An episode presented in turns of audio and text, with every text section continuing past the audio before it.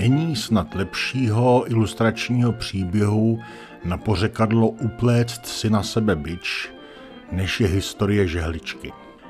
Kdysi v dobách, kdy ještě žehličky nebyly, to bylo tak, že ženy prali prádlo, skládali, válečkovali ho a tak dále, ale nedělali to každý den.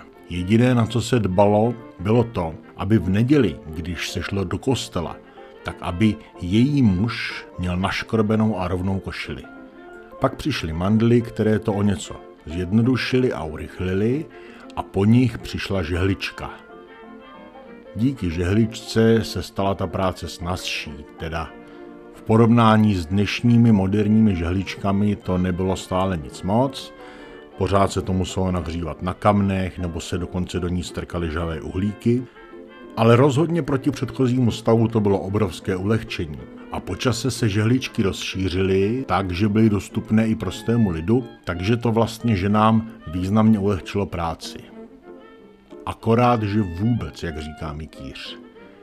Jakmile se staly žehličky dostupné, tak přestalo být společensky akceptovatelné to, že vyželené oblečení máte jenom v neděli.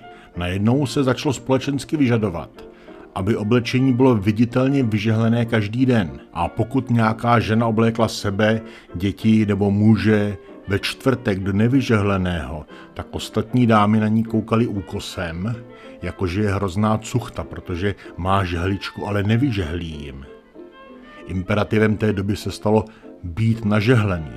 Jinými slovy, ta žehlička, která měla ulehčit dřinu, tak vyvolala potřebu každodenního žehlení, protože se denně vyžehlené stalo normou. A tak se z věci, která měla ženám usnadnit práci, stala věc, která jim práci přidělala.